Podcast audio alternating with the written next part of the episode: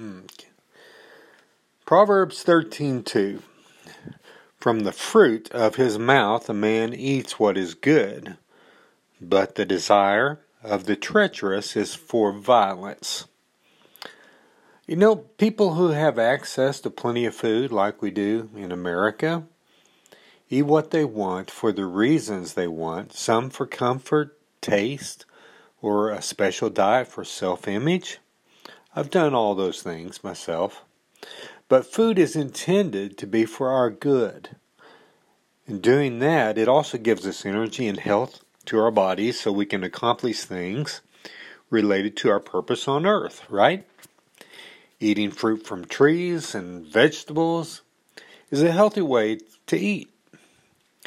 As for today's text, its phrasing is quite odd, I think. Let me read it again. From the fruit of his mouth a man eats what is good, but the desire of the treacherous is for violence. So, um, like a tree, our mouth also bears fruit. That's weird to me. And then that same mouth eats the fruit which it bore. You know, what's what could that be all about? Well, I don't know. I, I tend to think of it like this. Um, we do, in fact, eat our own words in some contexts, right? And we have to own our own words, uh, correct? When people see us, it's the words that we have spoken that define who we are to them.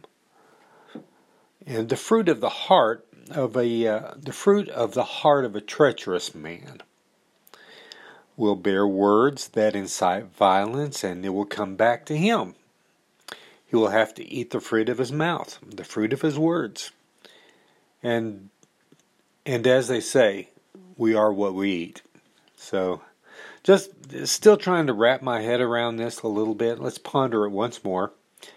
Um, what Jesus told his disciples in Matthew 12:34, "For out of the abundance of the heart the mouth speaks." So let's go over one more time. The wicked man's heart is broken and full of evil passions. The state of his heart will be expressed in the words he speaks. And um, the words that proceed from his lips are fruit. They're fruit in themselves that and they incite evil deeds in others and encourage his own evil works. Uh, the state of his heart can also be discerned by the places he goes, not just what he says, but where he goes, what he does, how he spends his money. And that's another form, I think, of fruit from the same tree. But for the believer, it's different and similar. Our most outstanding feature is not the shape of our body, but the spiritual food we eat, that's more important, right? The spiritual food we eat and the way we we speak promotes how we communicate our love for others in Christ. It begins with a new heart in Christ. And then it comes out of our mouth. It, it bears fruit in words. From the heart, it bears fruit in words and in deeds of love that point others to Jesus. So, uh, you know, I'm not really sure if I captured that just perfect, but um, I think uh, it's truth. Let me read it again uh, one more time.